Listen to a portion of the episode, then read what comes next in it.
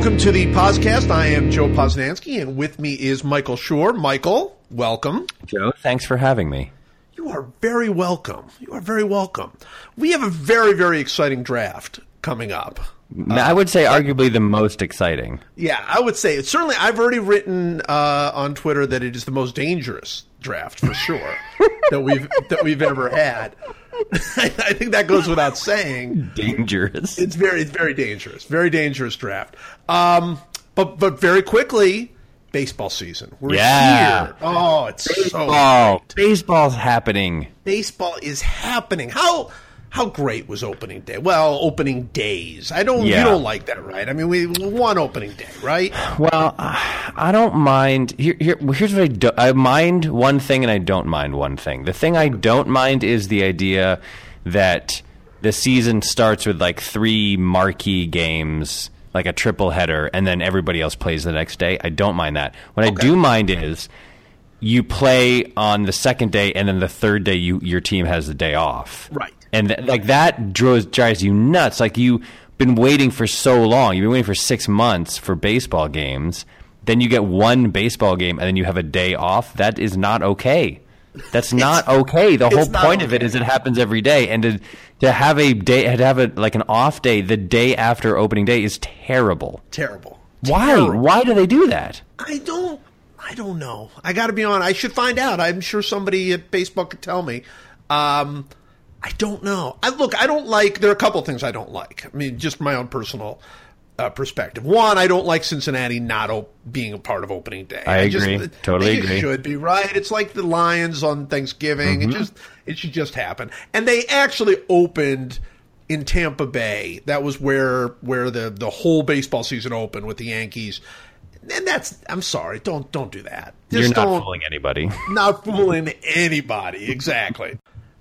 So I don't mind it like a three. I don't mind the three. You know, as long as the Reds are part of it, and and Tampa Bay can be part of it. They just shouldn't be the opener. Um, and then and then I like having like a big full second day. Like that's kind of like a, a thing. I don't know that I like it starting on Sunday. That's kind of weird, and I don't That know why weird. you- they don't do it middle of the week. But yeah, the the then the the weird like nobody plays on day three and you're not really sure when your team is playing again and I don't like the players have to be ready to play, right? They're they don't want it. They they'd rather have that day off down the road, right? I mean, they'd rather have that day off when they've you know in the middle of a long road trip or or something. They'd rather have that day off later. It makes no sense to me that right the answer, now. the, obviously, the answer is money. Somehow or another, the answer is money, right? Like they have some kind of formula for how to maximize TV revenue by not cannibalizing the audience and showing it. Like they, if they split up the number of you know teams playing, there's some advantage that that you know what I mean. Like there's there's some. It's got to be money. That's the only reason they would do anything like this is money. So whatever the reason is, it stinks, and they should get rid of it. And after this opening day, you know, three teams play. I think it should be Cincinnati just for because it's fun. Right. I think, and then I understand. I get the totally get the idea, like the way the NFL starts. You know, with like a, a usually like a, a sort of like a championship game, conference Right. championship mat, rematch or whatever. I, I, I the um, Cubs Cardinals was a great idea for opening day. That all, all that a lot of it is good. It's just that after that opening day three game marquee matchup, whatever you want to call it, the next day every team should play, and then the, and they should play the next day after that and the day after that. Yes. No, that's right. I mean, they should just once it gets started because now it's like the time. Like people are kind of pumped up and excited about baseball and it's going and yeah, that it's almost like that gap and you're right, I'm sure there's some money reason for it, but it's almost like that gap is like an excuse for people to go, all right, I'll check back in in July, right? It's like you, Right. You're already telling me the season is kind of like uh, you don't really. They're not playing today, so you know I, I don't know when they're going to play again. Forget it. I'm. Not, I'll. I'll check in later. And no, this is the time to like. And I do wish baseball would be more proactive. And look, I know the scheduling is extremely complicated, and and you know they have to have a um, you know an interleague game because of the way the leagues are split up right now. So that's weird. And I, I didn't- actually did not think Boston Pittsburgh was bad. If you're going to have an interleague, you know it's two historic clubs and Yeah. and and all. That's fine. It's not great, but it's fine. But I don't. I really don't know why we can't have like awesome first matchups. Like the Cubs Cardinals was great. Yeah. Can't can't they like you know that sort of match them up? Dodgers Giants. Uh, you know wh- whatever whatever you have to do to sort of give us like cool opening weekend things. And and I realize again that's a money thing, right? Because you those those games are going to draw on their own. You don't really Right. need them on opening day. So I I understand all that, but it seems to me like baseball's pretty close on like having the perfect opening for their year, but it's like tweaks, a few tweaks here and there, and then Yeah. def- definitely playing that third day. You got to. You've just got to. Yeah. You know, but I agree. But, but it was great, right? I mean, uh, how about so? What was your favorite moment? Just really, you know, your favorite moment is sort of in the early first two days of baseball. It's hard to say. Almora's catch was pretty great in Chicago. I mean, fun. it wasn't like an all timer. It wouldn't have made your list of the 10 greatest home run robberies of all time or whatever. Um, that was pretty great. I thought that, like, the, I thought all of the games were interesting in some way. Uh, I liked seeing the Rays win. Like, I mean, obviously they beat the Yankees, but um, you know, I uh, oh, I thought that the catch. Um, who who was it who made the? Uh, oh, Buxton. Buxton made a great catch in Minnesota. Yeah, that was a yeah, that, that was a great catch on a low line drive. I thought that was pretty cool. Like a lot of, uh, I mean, the best play. Maybe at the, by the time we get to the end of the year, one of the five best plays of the year was that Manny Machado play. Oh that, I mean, that. I I I've watched it a hundred times now, and I don't understand how he makes that throw. he has no momentum. He flips it submarine style all the way across the diamond from his knees, falling away on his knees, falling away from first base. falling basically. away. That's the thing. So he dives for the ball and backhands it, and he kind of- essentially throws it on the fly. The the ball it actually does short hop just barely, but like uh, it's an impossible play. He and he does this so often. He and Arenado make impossible defensive plays so often. We are in danger, even though they're both like in their mid twenties. We're in danger of taking them for granted. I know, no, I it's it's really true. I that that Machado play, you know, it's it's sometimes you can get fooled a little bit, and if you've ever been, uh, you know, on a on a regulation major league diamond, ninety feet, you know, between the bases, that throw is like full momentum is hard to make. That's a Yeah. long, long throw. Yeah. And he just kind of flips his wrist from the knees and, and he's falling backward. That's the the best part to me. It's like it's like he's almost using some sort of slingshot or something and falling backward flips it under I, it, it's insane. It's it's absolutely insane. But I think we're actually in danger of taking for granted a lot. I mean, opening day Mike Trout hits not just a home run, but like a ridiculous, never more than like 10 feet off the ground line drive Yeah. absurdity, you know. And it's like, oh yeah, that's Mike Trout. That's what he does. It's Machado. That's what he does. And and you know, I I I do get the feeling that these incredibly young players who are just amazing. That we're almost like, yeah, okay. What what what else? What else you got? Like, who's what's next? You know, and that's. Uh, I don't think it's bad. I mean, I you know, I think people, uh, you know, appreciate that. But uh, but yeah, I did. I did. I think that was my favorite play was the Machado Machado play. Although, I mean, Correa hit like a seven thousand foot home run. I mean, that was Oh awesome. God, that was ridiculous. That's one of the. I mean, visually one of the longest home runs I've ever seen in that stadium. Just off the bat, it was it was absurd. And I, I look, I'm a broken record. I don't know how many times I've said this now, but I just cannot believe the number of incredible young players. It's, it's I mean, all of these guys we're talking about, every single one of them is like 27 or below, Or below, right? or younger. Buxton, Machado, Correa. I mean, Trout. Arenado. Like the, every single guy we've mentioned who just happened in a small sample size to do something amazing opening day or or day two. They're Right. all these are all young guys. It's just incredible. I don't understand it. I don't uh, like. I don't know what happened. Like 27 years ago, I don't know what what was in the water throughout the entire nation and also all other nations that send people to the big leagues, but they it's just this absurd and we haven't even heard it's only been 2 days. We haven't heard from so many other we haven't heard from Altuve, we haven't heard from Mookie Betts, we haven't heard Benintendi hit a home run and a hit an homer. opening, Bryce Harper hit a home run Bryce Harper hit an opening day home run like yeah, which is what how many is that 6 for him now? Yeah, He's five, six and, five homers in five games. Five homers in five opening days, which is nuts, and one in each of the last three. So now, like that's just right. he's always going to hit home run on opening day. Yeah, you know it is interesting. I mean, this is I don't want to get off on this tangent because we do have this very very dangerous draft coming. Very dangerous, yeah, very dangerous. Um, but here's the weirdest thing: these guys grew up, all of them essentially grew up in the Barry Bonds era of baseball. Right? They right. grew up in that time, and that's what they know. That's you know that's when they were eight, nine, ten years old. That was that was what they were growing up with. These guys doing ridiculous, impossible things. We all know you know what what the, the game was like back then, what was behind it all. But you do wonder, you know, like how much that influence, like, oh man, you know, because they took the game, regardless of how you feel about the, you know, how fair or unfair it was, whether it should be an asterisk or no, whatever they took the game to places it had never been before. I mean, people right. were hitting home runs like never before. Uh, the game was at a level we saw pitching like never before, which is so interesting. Like during that time, we saw Pedro and we saw Randy Johnson, and we saw Greg Maddux, and we saw Roger Clemens, and we saw these dominant, dominant pitchers.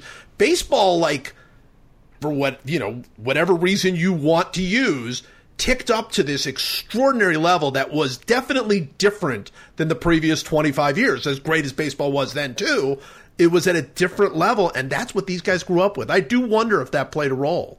You know? Yeah, well, that's what everybody says now about basketball, right? It's like 10 years from now, yes. it's going to be a million Steph Currys. like, right? Like, we're still, we we still have guys in the league like Lamarcus Aldridge and who, you know, and like you know Boogie Cousins and stuff who play down low and who are like you know seven footers defensive. But now it's like you know uh, Porzingis comes into the league and he's just bombing from three, bombing. and so now you think like wow, so ten years from now, after this crazy run of Steph Curry, I tweeted the other day, Steph, Curry, everyone's like, ah, Curry's not as good as he used to be.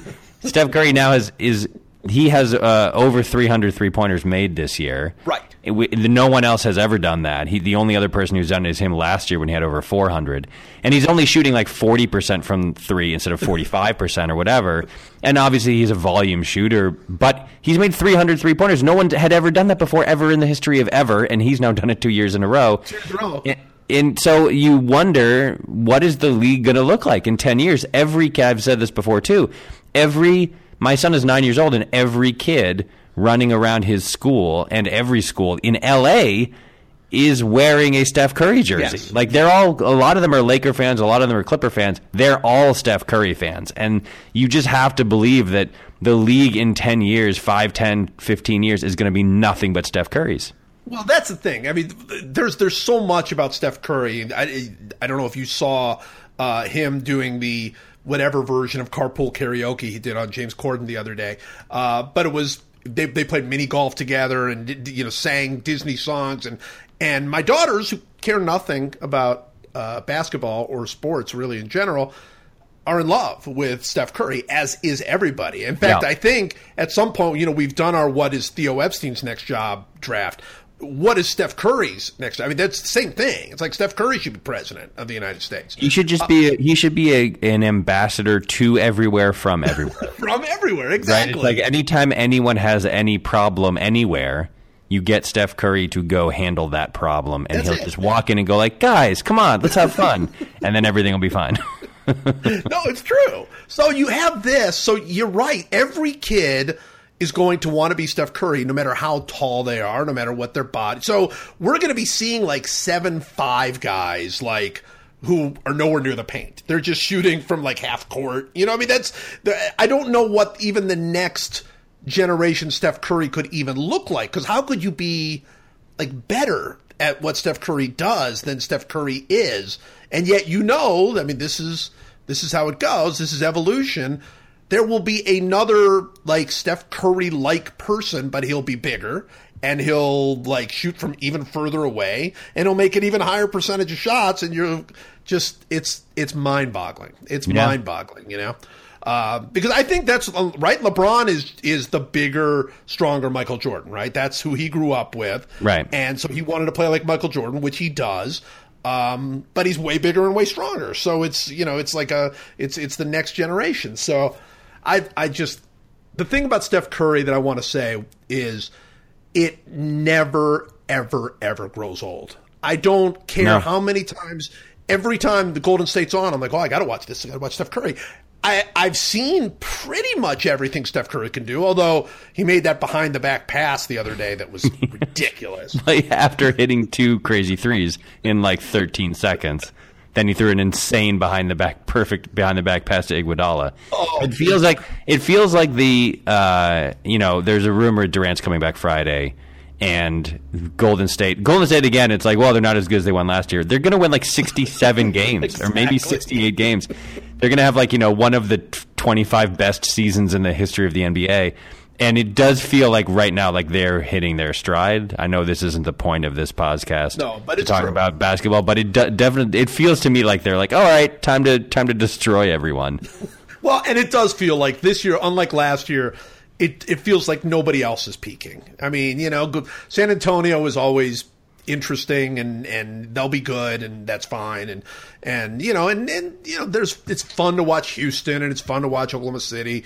The Cavaliers might put something together. Boston's kind, kind, of of fun to watch the Celtics. I gotta yeah, say, I was to say Boston's kind of interesting. Toronto's even kind of interesting. The East, Yeah. the East is about ready to be. It's not going to be as good as the West, but it's about ready, I think, to get good again. Where there's like three or four teams that are going to be pretty good. Yeah. Um, but but Golden State's like, you know, four truck loads ahead. You know, they're four four trucks ahead on the highway. You know, it's like they're just they're they're way out front. So they have a, like a twelve length lead at the, Yes. at the final turn. Yeah, which seems like it'll be enough. But you know, I guess we'll see. All right, we've we've put this off long enough. It's time uh, for for the for the our dangerous draft. Yeah. We are drafting sandwiches.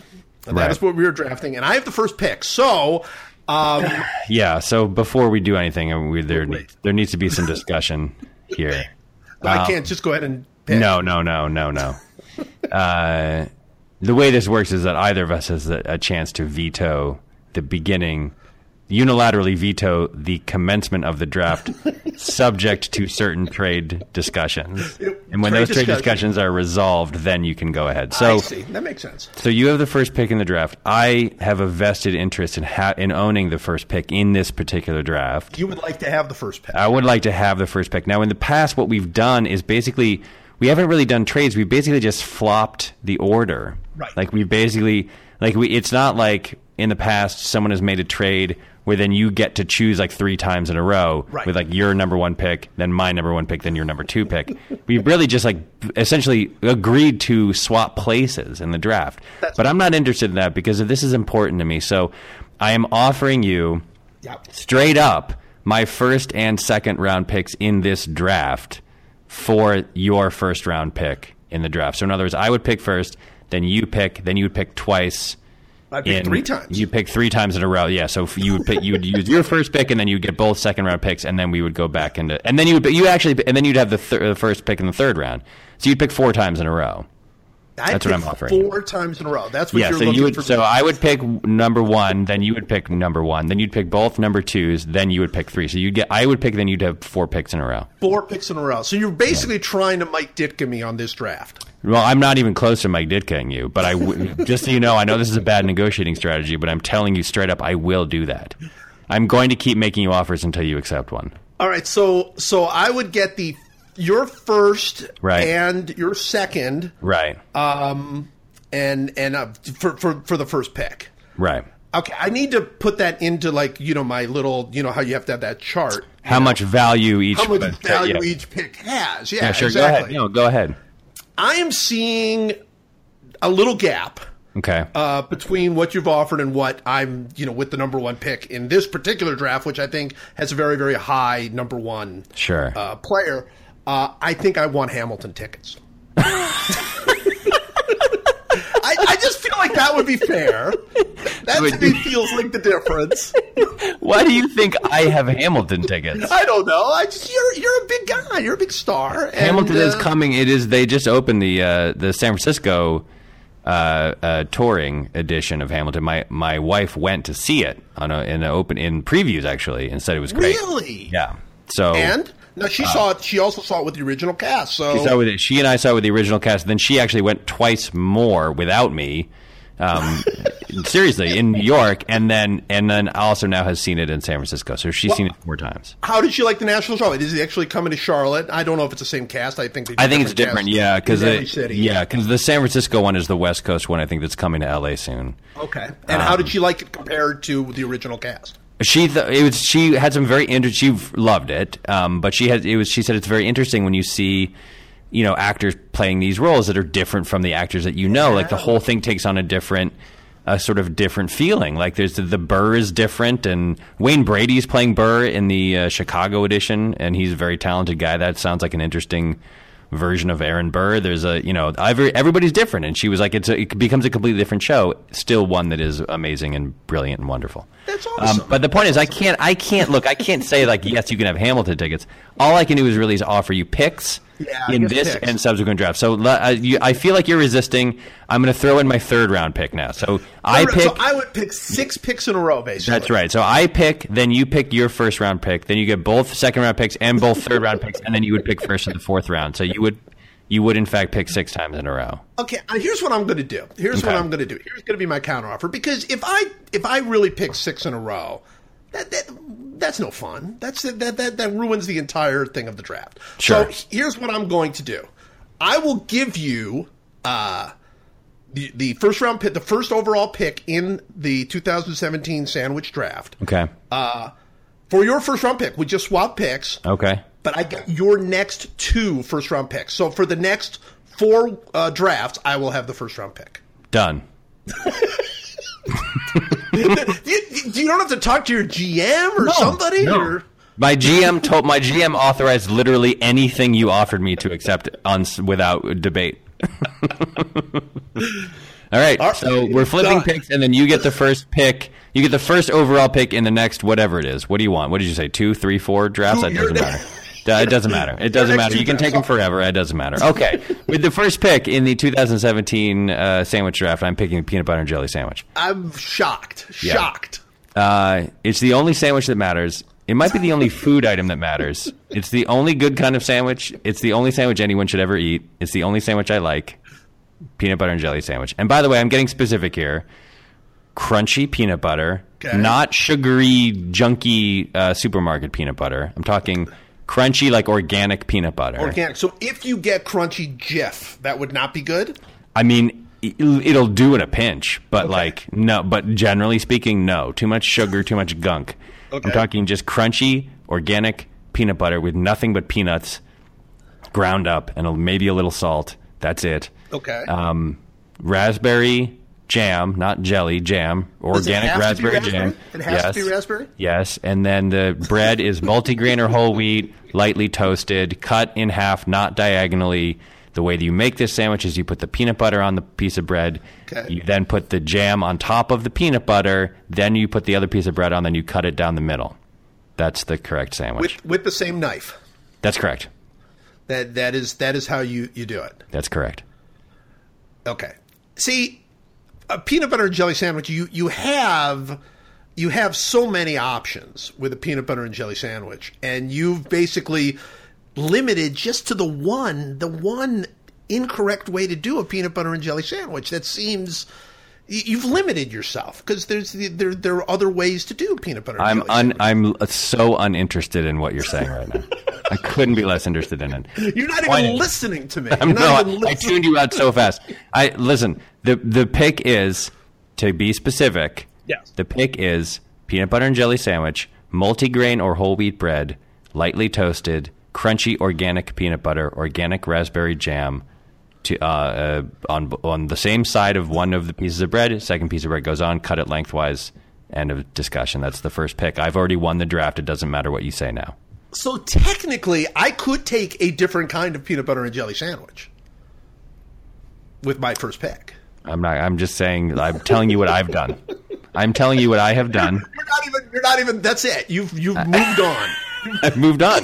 You yeah. wanted to trade all these others because you don't even have another sandwich on your list. I list. listen. I I got. I just got Andrew Luck, Michael Jordan, um, um, Earl Duncan. Campbell, Tim Duncan, and uh, and you know and and LeBron James in the same moment. It doesn't matter what you say or do now. It's this, it's over. It's over. There's there's no way I could put together a team that could that could beat your peanut butter and jelly team. Correct.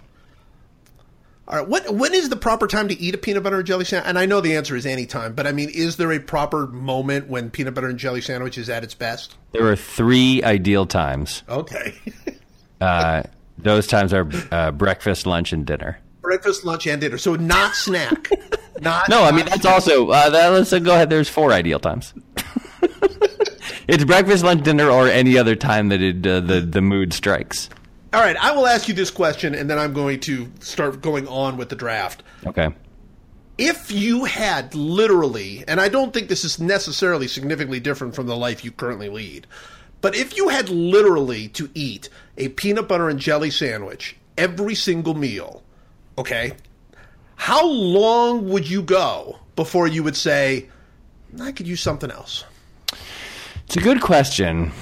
Um, I mean, obviously, like the joke answer is never, but I don't Right. think that's true. I think anyone who ate anything forever, you know, no matter who. Yeah, I mean, I'm gonna say,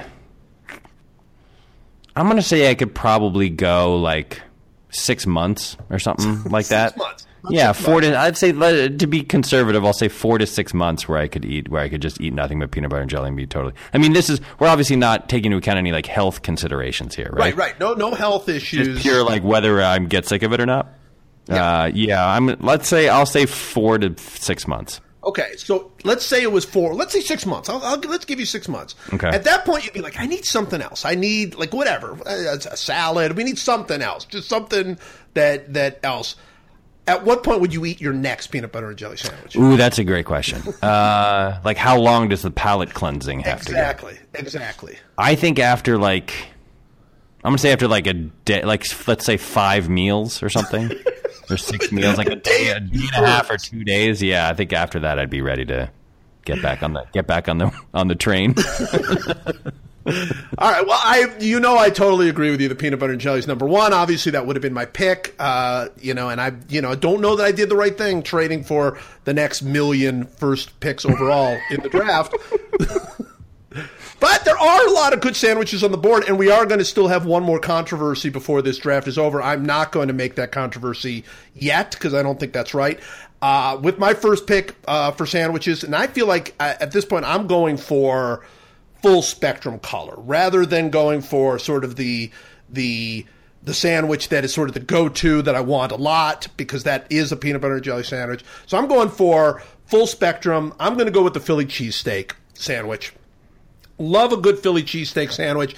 Um, love it really mostly in Philadelphia. I, I will admit. I will admit that it is the kind of sandwich. And a, a lot of those things, like the Philly cheesesteak, you know, they'll do them in other cities, and you'll be like, eh, it's about the same. It's not significant. I think like Chicago style pizza is not significantly different outside of Chicago than it is in Chicago. I mean, it probably is somewhat different, but I kind of feel like you can find pretty decent Chicago style pizza. You can find pretty decent chili wherever you're going.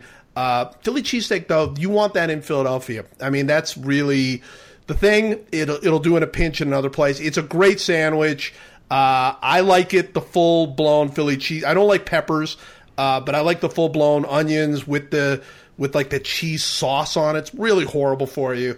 Um, but three times a year, four times a year, I have a Philly cheesesteak, and I feel really good about myself. So, uh, my first pick, Philly cheesesteak.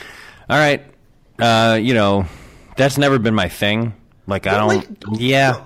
I've never, I've never really been into it. Like, uh, there, you know, I, I kind of get it when I've had a good one. I, I kind of get it, but you know, I, you know, I, I, I frankly am shocked that that's your number one pick, and I get, I, I get that there's a huge drop off after the, the, the Well, only I'm- number but I'm going for a different thing because I figured, you know, the number one overall pick is gone, and I traded. I want to, I want to build a really well-rounded team. So I've got a I'm- lot of sandwiches on my on my Great. board. I think Philly plays a great role. Um, all right. Uh, my uh, so wait. The only thing you we I just flip I picks and now you get the first pick. There's no okay. Gotcha. All right. Well, I'm gonna go with a breakfast No, sandwich. no, I. So you're going to take? Yeah, that's fine. Go with a breakfast sandwich. yeah. Wait. Did you did you take my second pick or not? Well, that's what I was actually thinking. Should we should probably swap back? So I actually. Oh, so you get okay. You get Yeah, pick so number two. I got. Oh, of course, of course, Yeah, of course, yeah, because you have the, so so okay. So forget I said breakfast sandwich. You go with whatever you That's want. fine. I'm I'm not going to take a breakfast sandwich. I'm going to again. I'm going regional. I am going totally. Um, my feeling is that I want sandwiches from all over the country. Um, I'm going to go with a beef on weck sandwich. Have you had a beef on weck sandwich? I don't think I have. It's a buffalo thing, um, and it is incredible. It's roast beef on this this special kind of weck bread, which is like really a little bit salty and delicious, and it's very very buffalo, which is great for me. I love Buffalo. I love the city of Buffalo. Um, and uh, you know, it's just one of those things where uh, this kind of sandwiches I'm picking in, picking with is if I'm in a certain part of the country, it's the sandwich I would want to uh, have before I leave. Like I have to have that sandwich before I leave town. So if I'm in Philadelphia, I've got to have a Philly cheesesteak. Uh, if I'm in Buffalo, I've got to have a beef on wax. So uh, the fact you haven't had one, we can't have a full length, length conversation on it. But if you did have one, uh, you know your tastes are a little bit different. But I think you would love a, a beef on wax. Uh, I'm a vegetarian now, so unfortunately, I, Wow. may, I may never taste the delight of the beef on wax sandwich. How long have you been a vegetarian? I, I don't think I knew this. Yeah, like uh, on and uh, on and off ish for about three years now. Like, uh, yeah, like I, Wow. I, my wife and I uh, took a trip for our 10 year anniversary, and I was like, all right, on this trip, I'm not going to be a vegetarian because I just wanted to eat without thinking about it and stuff like that. So there's been like a couple like two month chunks and stuff, but uh, Okay. generally more, far more than not for the last three or four years on that one. I think that it's it's great. It's a healthy thing. It's awesome. Yeah. You're in Buffalo. You have to break away though and have a beef. All right, deal. All right, so I'll go with the I'll go with my breakfast sandwich. Now, a breakfast sandwich loosely defined, we're talking about some kind of eggs, cheese, breakfast meat, uh, English muffin, bagel, toast, whatever. You get the basic idea. Bacon, egg, and cheese is the main kind of uh, you know version of this. Sure. Um, now, I again, being a vegetarian, I haven't had a, a proper breakfast sandwich in a long time. But the thing about breakfast sandwiches, they're so good that you can remove the meat and it's still great. Eggs and cheese, and you know, uh, uh, uh, on bread or English muffin is still a great sandwich. Yes. and it also is. Um, it it is like a, a, a sandwich that's so easy to make that you kind of can get it anywhere and it will be good. You it's like if these are such basic things, you know, if you want it like a Reuben or something and you're not in a, like a New York deli, you're really rolling the dice. Yes, You're true. really, yeah, like if or if you want to or if you want a um like a, a crawfish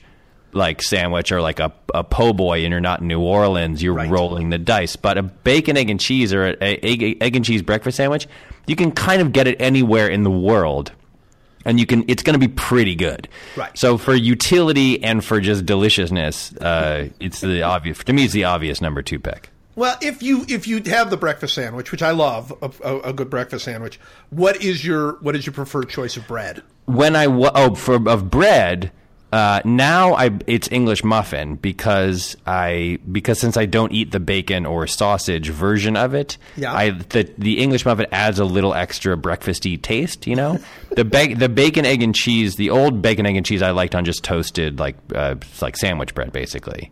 Um, but but it, anything works. Bagel works. English muffin works. Regular like whole wheat, you know, toasty kind of stuff works. Like it's that's again, it's like a, a pretty no fault sandwich. Yeah, well, that that's I was thinking you were going to grab the bagel. Yeah, Yeah. the bagel is Bagel version's great. the bagel version is great, and all bagel things are great. Um, which would lead to my third pick. But before I, I take my third pick, um, is a hot dog a sandwich? This is this is like the internet like Yeah. firestorm, right? I And, know, and, and I- hamburger falls in the same role. Um, I think uh, near my uh, old apartment in New York City, there was a deli that had a san- had a sign in the window. I may have talked about this on this podcast before. We've been doing it for 15 years now, so this may have come up. But it was my favorite sign in all of New York. It said it was advertising some items you could buy in this deli, and one of the items was hot dog sandwich with garnishings. One like one dollar and fifty cents or whatever. And so, because of that, I have always considered the hot dog a. I used to laugh at that sign every time I walked past it, and and because of that, I've always said yes. A hot dog is a sandwich. It's there are there is bread on either side of some material technically, and I believe that makes it a sandwich. Yeah, it's technically a sandwich. Um, Yeah. But it's not a sandwich. It just it's just not. It's just not. I, I've I took a quick poll of of the people closest to me in my life uh, before I took this draft on, and uh, I was told that if if I chose either hot dog or hamburger as a sandwich, uh, that uh, I would find my stuff on the like front porch when I got back. so, so there, I mean, it's and, and people have very very strong feelings about it. I don't I don't know exactly why because uh, a Philly cheesesteak is the same sort of Shape. makeup, right? Yeah. Yeah, it's the same makeup. Um, but their point was, and, and one that you actually just uh, just deflected, um, was that you never hear people call it a hot dog sandwich or a hamburger sandwich, Right, and right. that's not usually even under the sandwich thing in the menu. It would be under its own item. So I don't know. I'm not going to take it. I'm not going to take a hot dog or a hamburger, and so those will be on the board for you. Uh, I am going to take bagels and lox. I think you left that off the board with your breakfast sandwich. Um, uh, just, just perfect. Just the perfect breakfast thing. I, I, you know, I, I'm not. It is something where depends where you are. Bagels uh, tend to be very, very regional, and if you're in New York or you're in Boston or you're in Philly or Cleveland or someplace in the Northeast, you'll you'll you should be able to find a good bagel. If you're in Arizona, it might be tougher. Um, but a bad bagel is still a bagel. It's still fine. And lox, if it's fresh, I mean, you have to again, you have to be a little bit careful. But you, you have the if the salmon is fresh and they put the the you know onions on it and whatever, just delicious. Bagel and lox, third pick. Yeah, I, I get it. I'm not a lox guy.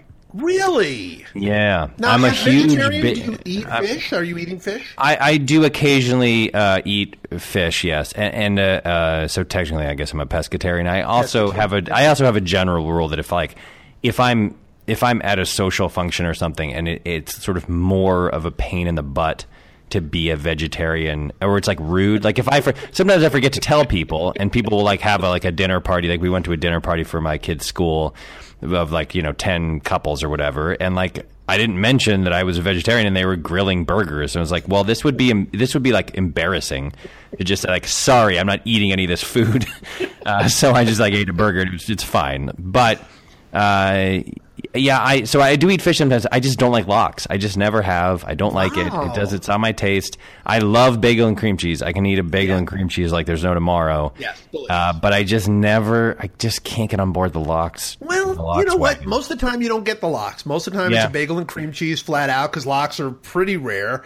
Um, don't like the little uh, capers. Don't like those. Do not get the caper thing at all. Yeah, yeah, I'm with you. Uh, I like generally like bagel and cream cheese. End of story. Full stop. Uh, all right. So for my pick, this is my third pick now, right? Third pick. Third pick. I'm going with the club. Yeah. Club pick. sandwich. It's it's such a great sandwich. I don't miss meat very often, but the kind of meat I miss is the bacon in a club sandwich. Yes. Uh, somehow the combination of turkey, uh, bacon, lettuce, tomato, mayo, mustard, like that is just a great sandwich, man. And I also believe it is the only sandwich that should ever be cut the way that club sandwiches are cut, which is into fourths diagonally. it's a dumb way to cut sandwiches. And I don't know why they do it that way, but every place does it that same way. And it's the only version. It's the only sandwich that should ever be cut that way. It's a it's a it's a crime to cut a sandwich into fourths diagonally unless it's a club sandwich. But for some reason with club sandwiches it works. Uh, it's just a great. It's like it's more fun and interesting than a turkey sandwich. It's more fun and interesting than a BLT. Uh, it's you know it's like it's the it's the Snickers bar of sandwiches, right? It's like there are other sandwiches that are like turkey sandwiches. There's also BLTs. There's also like some. There's also like chicken sandwiches. Whatever. This is the exact right number of ingredients of yummy ingredients in one sandwich. And if you remove any of it, if you removed the bacon and it were just a turkey sandwich, you'd be like, man, this would taste better with bacon. If you remove the turkey and you're eating a BLT, you're like, this is good, but it, it would be better if it were a club sandwich. It like that. It's just the right. It's the right textures. It's the right combo. It's a. Uh, it's just the. It's a great lunch item. Yes, it's it's perfect. Club sandwich is a, excellent. It was going to be my fourth pick. Uh, it's a great one. I love the way they cut the club sandwich, and I love when they put the little toothpick on top. Yeah, yeah, Like, little little frilly No- toothpick. no reason for it. No reason for it at all. No reason to cut it like that. No reason. But it doesn't matter where you are. Like you could be in like a you know high end restaurant uh, for lunch, or you could be in like you know Joe's Corner Shack or whatever. And and they would still have it cut that way with the little toothpick in it. So I I, I love I love that. I love a club sandwich. I and club sandwich by the way is the closest thing in this way to the peanut butter and jelly. It's good anytime. I mean, it's not really a breakfast thing, but you know, after say After like ten forty five in the morning. exactly, exactly. It's good until like 3 a.m. It's just like Yeah. good for the rest of the day into the night. If you're if you're like really really hungry at one in the morning for no reason, club sandwich is perfect. Love the club sandwich. Great pick.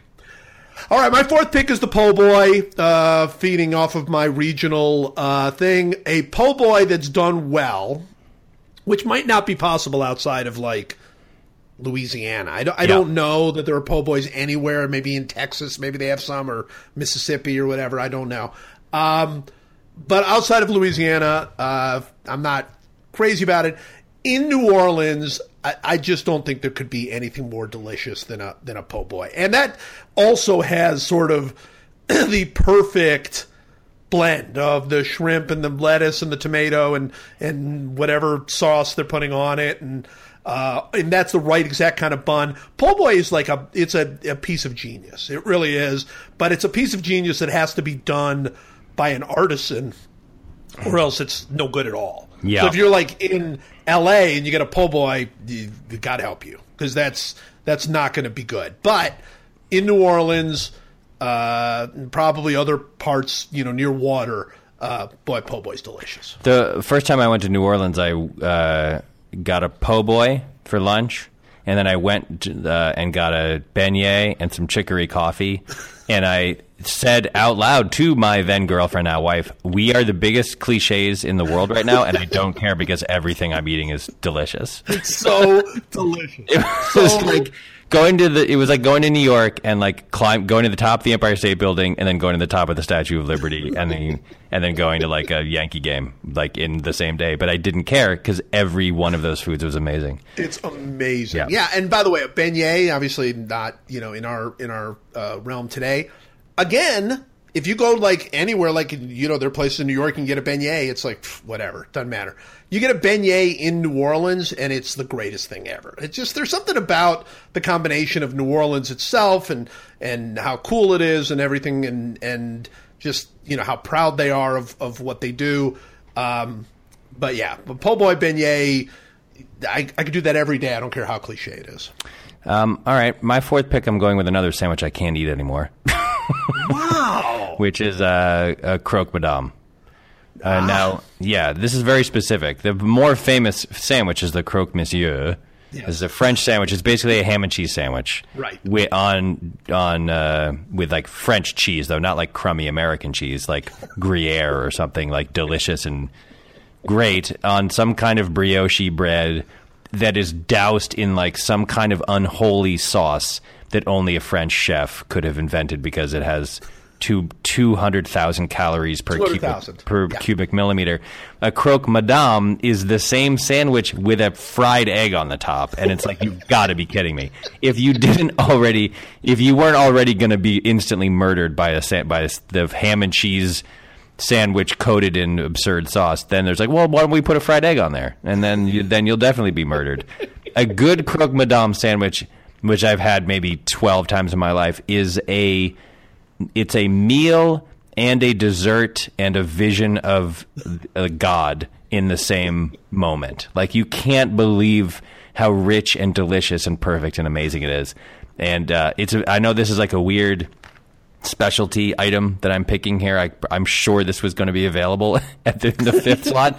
I don't care because I have memories. My wife and I went to Paris on our honeymoon uh, 11 years ago, and I had a croque madame sandwich in Paris, and I it was the one of the greatest like moment. It was just a random place and uh, and it was one of the great moments of my life. So I'm going Croque Madame number four.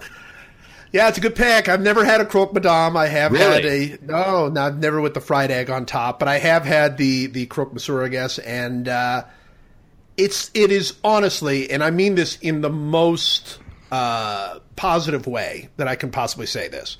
It's like eating delicious butter. For some Yeah. reason, it just, it's really what it is. I mean, it just it just is.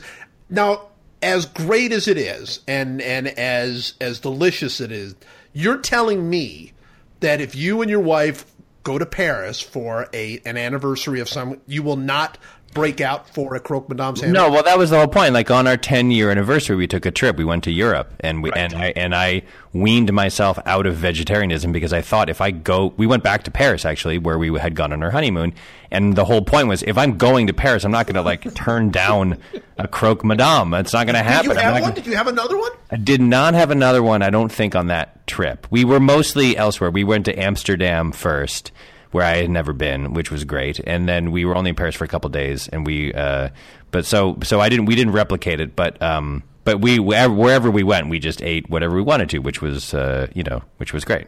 That's what vacation is. That I know. Really that's, well, that's why I I'm on your team, man. I'm telling you, that's why. I, that's why I did it. That's why we I stopped being a vegetarian for that trip. It was great. It was the right great. choice. Yeah. All right, I've got my fifth pick. There's so many good sandwiches still on the board for me, but I'll get them as free agents because you're not even looking. One and two, you're a vegetarian, so you won't even you won't even go I'm after. picking. I'm picking meat sandwiches. I'm not. You are, I'm- you are picking some meat. You took the club sandwich away from me. I will say that. Um, lots and lots of good sandwiches on the board, but because of I'm confident in my scouts' ability to go out there and get all of these other good sandwiches. Uh, with my fifth pick, I am taking the ice cream sandwich as my fifth pick. Yeah. wow. Yeah, going completely off the board. I don't need to say how delicious an ice cream sandwich is, and and I, I'll have it any way that people. I mean, I can I can have it with, you know, the the basic, which is your chocolate vanilla. I think that's the that's the that's the core ice cream sandwich, and that's just delicious. But you wanna you wanna play around. It's sort of like we've you know we've talked about with like you know various candy bars if you if you want to try to give me something a little different a little chocolate ice cream inside i'm okay with that you want to try to to mix it up a little bit you know that's cool with me because an ice cream sandwich is just delicious and and again one of those things that um it doesn't matter. It's sort of it's sort of like a, a peanut butter and jelly sandwich for me, not for you because of your gourmet peanut butter and jelly. But but any ice cream sandwich is going to be delicious. You can't mess up an ice cream sandwich. So Uh, disagree. wow, Strongly disagree. really? Yeah. The classic, what you would think of as the classic ice cream sandwich, which is vanilla ice cream between the sort of black uh, Right. uh, chocolate bread thing. I don't know what you call it. I've never liked it. Do not like it. Think it's gross. Wow. Yeah. Yep. Sorry, man. an- don't like any ice cream sandwiches at Well, all? Well, there are some like there are some versions of that concept that I like better. For example, if you put that same ice cream between two chocolate chip cookies, now you're talking. That kind of ice cream sandwich, but like the kind of crummy, like processed. I don't like the texture of that. What do you even call that chocolate? I don't. I really don't know. It's, it's some sort of. It's some sort of. It's not a wafer, and it's not a mm-hmm. cookie. It's somewhere in between. That's what I'm and- saying. It's Yeah. kind of gross. Like if No, it, it's still delicious. no, I just don't. I've never liked it. I always they make me kind of feel queasy. I just never, Really? never. Yeah, that. And I also think that the ice cream, the quality of the ice cream in an ice cream sandwich is often very low. It's not good ice cream. You know what I mean? Like it's kind of crummy, processed, boring, bad ice cream. And it's just, and it's, I don't know. I just, I feel like there's, be, there's, if you're gonna splurge and consume the calories of an ice cream sandwich, there's way better versions of a cold ice cream based treat that you should splurge on. What about what about an ice cream sandwich inside waffle cone type thing? Yeah, still, I mean, You're not a waffle cone guy either. No, I'm a I'm a wafer cone guy, not a waffle cone guy. And there's a big difference. I'm the flat bottomed wafer cone. That's my that's my cone. I don't like the sugar cone, the pointed classic sugar Yeah, cone. yeah, Hate yeah, it. right. Don't like it. Don't like the waffle cone particularly. I'm a flat bottomed wafer cone dude. And I feel like I anytime anyone's having an ice cream sandwich, I would rather have a scoop of mint chocolate chip ice cream in one of those cones. A scoop of mint chocolate ice Yeah. cream. Yeah, mint chocolate chip or butter pecan or even just like um, even like just a bowl of vanilla ice cream with chocolate syrup on it and a, and some nuts. I'd rather have that. Yeah, right, sorry, man. That's all right. Hey, that's you know, teach their own. I I'll take the I'll take all the ice cream sandwiches. I'm fine with that. Well, I was gonna take uh, I was gonna take one more sandwich I can't eat anymore, which is a Cuban, which I love. Delicious, yeah. it's on my Cuban list. sandwich, just like so Delicious. again, so decadent and just delicious and like again, just like be- better in Miami, right? Better, better. in Oh, like, Miami really only uh, Miami is really kind of the only place you should get it. They there are some places there are some places in LA where you can get a good Cuban sandwich. Um, but ham and pork and cheese and just mustard and some a bunch of stuff you don't even know what it is. Like there's always stuff in a Cuban sandwich you don't even know. It's just like texture and like it's pickles and there's some kind of spice and there's some kind of little peppery thing and they're just the best. But because I can't eat it anymore, and I've already taken like two other sandwiches I can't eat, I'm going to take a sandwich I can eat, which is a little more boring and a little more basic. But I'm picking an egg salad sandwich. There is a, a good egg salad sandwich. It's not exciting. It's not like it's not a Cuban. It's not a croque madame. It's not a it's not a banh mi. It's not like going to blow you away. But it's very it gets the job done for lunch. It's a there are good, really good egg salad sandwiches that are just eggs and mayonnaise, and you get a little onion in there, a little chopped onion to get you some good texture. Rye bread, whole wheat bread, whatever it is. It's again, it's not going to like be the best sandwich you've ever had. It's not going to change your life, but it's a it's kind of to me it's an underrated sandwich. So I'll go egg salad number five. Yeah, uh, just horrible, just horrendous. Such a good, such a good draft all the way to the end. I hate salad sandwich. I hate them. I hate Really? the concept of them. Yeah, and and and this is very specific, and it's good. This is a great week uh, to talk about this because the Masters uh, is is going on and is very. It's famous for their sandwiches. They they you can buy different sandwiches there, and there there are different groups of people uh, what their favorite sandwich is at the Masters. So you have your pimento cheese fans. Are you a pimento cheese person? You can't eat that. No, I, guess. I am not, Yeah, no. I'm not either. Disgusting. So the pimento cheese sandwich is they're very very popular among a certain group of people, including my wife. My wife loves the pimento cheese. Then there's the egg salad people, which is actually a very substantial percentage of the people who go to the Masters. They live for the egg salad sandwich. Like there's any difference between any egg salad sandwich ever. Uh, love their egg salad. And then there's the the the chicken sandwich, which is delicious, just absolutely delicious, and it's not close. I mean, it's the the other two sandwiches are are gross, and and the chicken sandwich is awesome, uh, and yet I've had to fight for twenty years with people down there um, because they insist on the egg salad sandwich, and I just. Just horrible. Just uh, I, I don't even get it. I don't know why it ever was invented. I look, I, I like eggs. It's fine. I don't, I don't want it on a sandwich, and I certainly don't want it on a sandwich with like chopped up with stuff. Gross. Just keep away from me. Um, I want to say two things before we go here. Uh, number one is it should be noted that a lot of people eat egg salad sandwiches on white bread. Okay. And I would like to state unequivocally for the record there is no sandwich of any kind for which white bread is acceptable. None. Would you would you agree? I would I would agree. I would agree. Now th- the problem is, I mean, I don't know how it is with your kids. It's you know uh, we we got them now because they're they're you know closing in. One's a teenager, one's almost a teenager. But when they were little, there was there was no hope of it eating having them eat anything except for white bread. Oh, my I- kids was- have never had white bread. That's awesome. See, that was great. We we once they had it, they weren't going back. That was it. No, I, like- the, I I think white bread is an abomination, and there is no sandwich in any nation on earth in any scenario where white bread is acceptable. That's number one. Number two is going back one real quick to your uh, to the hot dog question. Yeah. When it, this reminded me when my wife and I were in Paris on our honeymoon, we were walking down the Champs Elysees, and there was a, there's vendors who sell hot dogs on the uh, on the Champs Elysees and elsewhere in Paris. But the way that they do hot dogs is the best way ever to do a hot dog, which is they, they take a baguette, they cut it in half, basically down the middle. Not not like uh, so there's a top and a bottom, but they just cut the actual baguette in half. Right. Then there's like a metal pole, and that's the that's the size and shape of a hot dog.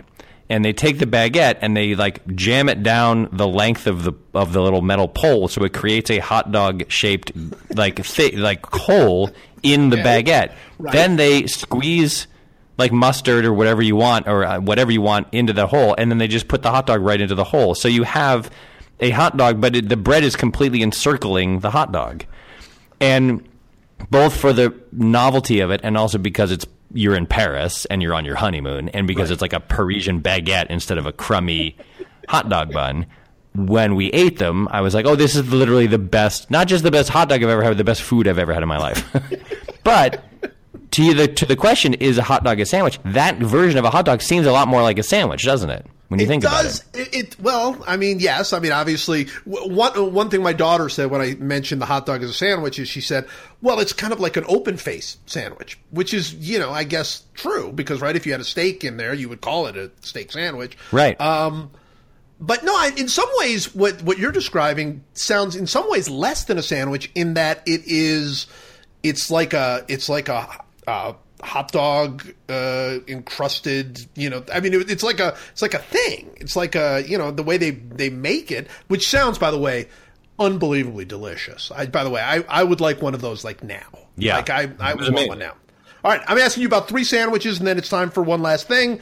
Uh, the French dip.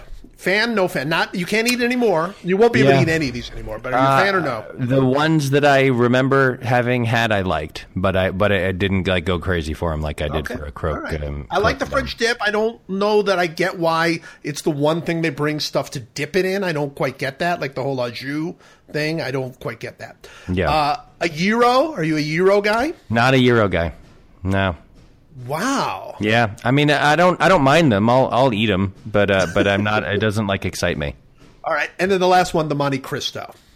Monte Cristo, I do like. Monte Cristo to me falls in the same general like category. Yeah, it's like uh, you. It's like this is should be illegal. I mean, that's like that's basically what the croque madame is, except it's on French toast. It's on French- toast. right? yeah, It's- it's which is absurd. I mean, it's like it. lit- It literally is dessert. I mean, they put sugar on it, don't they? pu- Don't they? Do They you do. put powdered will put sugar in powdered it? Sugar right on a Monte Cristo. Well, that's ridiculous. So I mean, oh, that, it's- that's not okay. You shouldn't. That shouldn't be allowed. It is okay. No, it's it's not. It's not. All right, time for one last meaningless thing to end this meaningless thing. It's one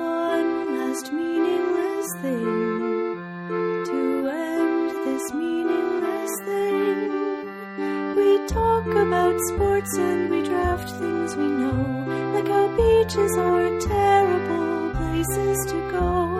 No hot fruit for Michael, nor Diet Coke for Joe. The podcast, whoa.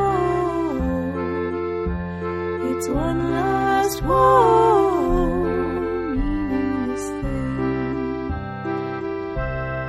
And I don't know who goes first. So either. you uh, go ahead because you, you took the. I'm giving this to you too, and I'm throwing this in the I- I in the get in the, in the trade. first all all right, I was watching. Uh, Louis C.K. was was on one of the shows the other day, um, and he was talking about how uh, naps are the greatest thing on earth. Which I'm totally. He, he and I are almost exactly the same age, and I'm totally with him.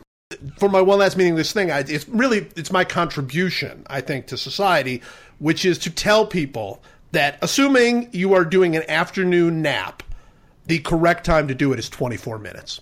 That is how long your afternoon nap should be. It's 24 minutes is exactly the right time where and you don't have to like get up and go anywhere after 24 minutes, but you wake up and you slowly kind of move because anything longer than that, it, it's like too groggy. It, it, it takes too long. Anything shorter than that, you're like, I didn't really have that one didn't even feel like a nap. So I've done some study on this, and 24 minutes is the per- correct time for an afternoon nap. Interesting. All right, I think that's about right. Because yeah, if you, you're right. If you if you end up if you sleep too long, the nap uh, it it you you click over into some kind of REM sleep or something, and then Right. you um, you end up get waking up and you're disoriented and you're sweaty and groggy and Right. It ruins bad. it. It ruins the nap. Yeah. Then it's like, oh, I almost wish I didn't do that. Almost. Um, but anything shorter, like if you have like 15 minutes and your phone rings or something, like that nap didn't count. That that was terrible. So Yeah. yeah, 24 minutes. That's the exact time. Um, my one last meaningless thing is a is a uh, is baseball related, which Yes. is that my son plays in a nine and under uh, league, pony league, uh, here in Los Angeles, and he's on the Royals. Ooh, and this year, yes, last year he was on the Marlins, and this year he's on the Royals. So, so just obscure teams in LA, basically. Just Well, you know what? You know the way they do it is they they don't have the Dodgers, the Angels, um, Oh, or the Giants because people's passions run too high and too many people want to be on those teams or don't want to. If they had the Giants, yeah. kids wouldn't want to be on the team or whatever. So they eliminate the um, the California teams. Padres So too. up- Padres, or, or do they? Nobody care about the Padres. I Padres. don't think there's any. I don't think there's any Padres. I think they eliminate all California. There's no A's. There's no. Uh, there may be A's actually. I can't remember. Anyway, um, the point is he's on the Royals, and uh, and I have found, uh, unsurprisingly, that last year when they were on the, when he was on the Marlins, uh, I found myself kind of rooting for the real Marlins a little bit. You know, like I like one maybe one to six percent more than I would normally. Sure. And I would sort of say like, "Hey, buddy, the Marlins won." And he kind of liked that too, that they would win, and and then he kind of got into Giancarlo Stanton and liked watching Gian, and got sad when Stanton got injured and stuff.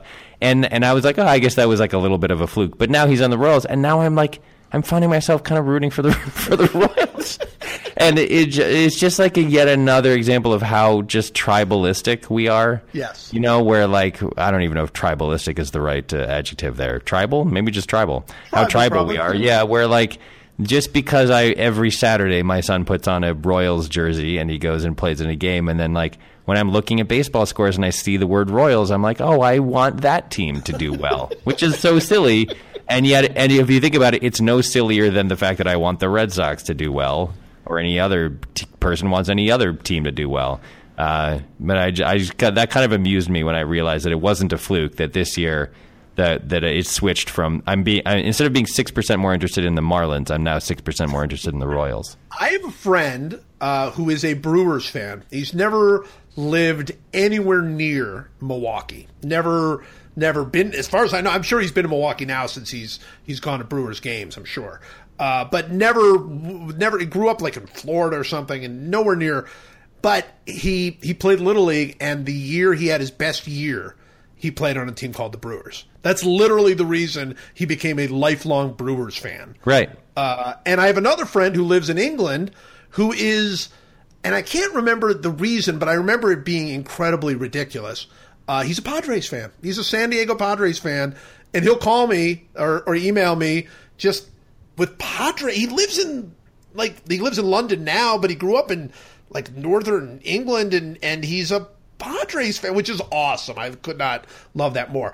Uh, tell tell me a little bit more about uh, your son's league. Is it like an overhand pitching league? Is it coach pitch? What, Oh yeah, I'm- no, no, no. This is uh, this is Los Angeles. Kids are good at, at sports out here, so they're they coach pitch is gone after like seven, I think, and and uh, yeah, it's all it's all kid pitch. I am actually, uh, I should uh, for full disclosure, I am the commissioner of the nine and under pony Oh, league. Yes, I no. I How many ma- fines have you already given I, out? I, I, I was. I, they need volunteers. Every, it's all volunteer, obviously, and they needed a commissioner. And The commissioner couldn't be one of the coaches, and so they asked me to do it because I'm involved. You know, I'm very involved in my uh, in my son's uh, baseball, budding baseball career. So I'm always around. So they asked me to do it, and I said yes. And um, it's very funny. Uh, so you know, there, there's a there's pony rules. And then there's also local league rules, and I kind of like looked them over and kind of tried to get a, a handle on them. And then uh, I was at the opening day games. My son's game was at like you know, sometime in the early afternoon, and then there was a second game. There's only five teams in each age division, five or six teams. Okay. So I went to the other game that wasn't my son's game just to sort of be there and make sure things were going smoothly. And uh, the uh, pitcher uh, came to the set and then kind of like faked to first base, but didn't hadn't stepped off the rubber and got a balk warning because there's actually balks in this league. I mean, this is like serious stuff. Yeah. And uh, so we got a balk warning, and uh, and then there was, uh, and then it happened again about 30 seconds later. And the ump said, okay, that's a second time, so that's a balk. So runner go to second base.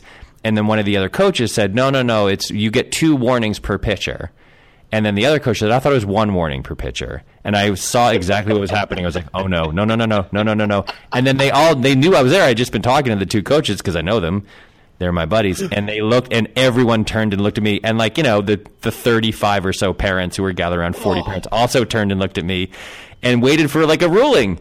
And I knew exactly what I had to do, which was I had to speak with very straightforward confidence. Authority, I- perfect and they- authority. And they turned to look at me and they said, "Is it one or two? And I went, "It's two warnings." And they went, "Okay, two warnings. So that's your second warning." So then I was like, "Okay, guys, I got to take off. Uh, good luck with everything." And I walked it and I looked at the. I opened up the rules on my phone. It was one and warning, checked. it? No, it was two. I got it right. Oh, you got it right. That's awesome. Your gut instinct was perfect. Yeah. And right, uh, and then I got a uh, a letter in the mail, uh, a FedEx envelope from Roger Goodell, fining me for being a better commissioner than he is. My question for you then is, what are you doing to speed up the game? You know what? The, these games don't need to be speeded up. There's an hour thirty five. Uh, no new inning can start after an hour and thirty five minutes, and there's a two hour drop dead time limit. So Can you're not good. to Major League Baseball, so you can end like in the fifth inning. Oh, most of the games don't get anywhere near the fifth inning. Most of the games end in the third inning. There's also a there's a five run mercy rule per half inning, so it, it moves it along. And you know, uh, it's but, but the games this year in the nine U division have been incredibly exciting. There's been three ties. There's been three other games settled by one but with a one run margin. There's a lot of like last second like crazy you know uh, you know it's two minutes before the drop dead moment and like the winning run scores. It's been like a it's been like a really fun uh, season. I'm thinking it probably has something to do with my commissionership. Yeah, sure right? it does. Yeah, Yeah, I yeah. would think so. You guys, do, do they throw the four pitches on intentionally walking? There's no intentional walks. That is one of the rules. I remember that. No That's intentional awesome. walks. Yeah, So- no intentional walks. And how do they do that? How do they? How do they? How do they? Because I I would bring that to Major League Baseball. How do how do you how do you as commissioner make sure there are no intentional walks? Well, you know, when nine year olds are pitching from 46 feet away, most of the pitches are balls. so there's plenty of unintentional walks. Um, if you had to moneyball 9U baseball uh, in this league, you would say, like, if you can have, if you find pitchers who can literally throw strikes, you're going to win a lot of games. It's, almost all about just throwing strikes. Um, but you know what's interesting is, you know, this is, you see why so many kids uh, from California are the ki- if California, Florida, Arizona, Texas. It's you know they my son plays baseball ten months a year. I mean he literally took off basically December and January and plays. The, the new season starts in, in like you know late February, early March, and he plays. He'll play straight through November, basically. It's, it's insane. And Yeah. Other than your own son, I'm sure that you have watched games, even even in a nine year old thing, even with all the walks and all the other thing, where you've looked at at least one player and gone, "Oh yeah, that guy's gonna be in the major leagues." Look at Oh. I mean, there's no, there's a guy here. There's a guy who uh, does like private lessons and stuff, and he was, yeah, I was talking to him at the last game, and he's the swing coach for this 15 year old in Orange County whose name I can't remember. Um, but he, this kid's 15. He's already projected to be a number one draft Oh. choice with like a like a t- 12 million dollar signing bonus. and he showed me videos of this kid, and this kid's 15, and he's you know he's six one. He's 15. He's like six feet tall, and he's just an absolutely perfect balanced left-handed Bryce Harper kind of swing. And yeah, that I mean, but it's also like those kids are identified really early out here, and then they get get so many more reps than kids. I grew up in Connecticut. I played baseball two months a year because that's the only those you couldn't start playing, and the ground was still frozen in April. You couldn't really start playing until May, and you play May, June, July. You know, these kids are playing year round, and they're getting so many more reps. And like I, I believe you know, my son's there's a I don't think my son's 9U team could have beaten my 12-year-old little league team, but it would have been close. It would have been like, close. it would have been like they would have given us a game. And uh, and you just see it's like you totally get it. Like these kids are getting four, five, six times as much practice as kids are in the Northeast or in the or in you know Minnesota or wherever. And you tell you do you totally understand why why so many athletes are from this area. Well, and and I'll say this. I mean, just to give myself a, a little plug, uh, if you want to go to MLB.com uh, this weekend, I'm, I'm writing a piece about why teams missed on Mike Trout because uh, there's going to be a, a cool Mike Trout documentary uh, on MLB Network on on Sunday, and uh, so I'm writing a little Mike Trout piece on why teams missed on him, and that's the reason. I mean, it's you know there are there are several reasons, but the reason is he was in New Jersey. He didn't play that much baseball. Uh, there weren't that many opportunities to see him. He was late on the scene because of all that. If if Mike Trout had grown up in California, he would have been identified at 13 probably, and and uh, and it would have been you know it would have been he would have probably been the first overall pick. So Yeah. it's really that is very very interesting. So that's awesome. We have to keep getting commissioner updates from you. Yes, uh, let's start a new segment. Uh, Commissioner. What's the name of uh, the league? Uh, it's the Wilshire Warriors. Is the name of the league? Yeah. The Wilshire Warriors. Yeah. Yes, we will hear from Wilshire Warriors Commissioner Commissioner Michael Nine Schur. U Commissioner Mike Schur will give you updates every week about uh, about what's going on. Yeah. Uh, yet another thing for people not to listen to. So, as always, thank you. Thanks for having me.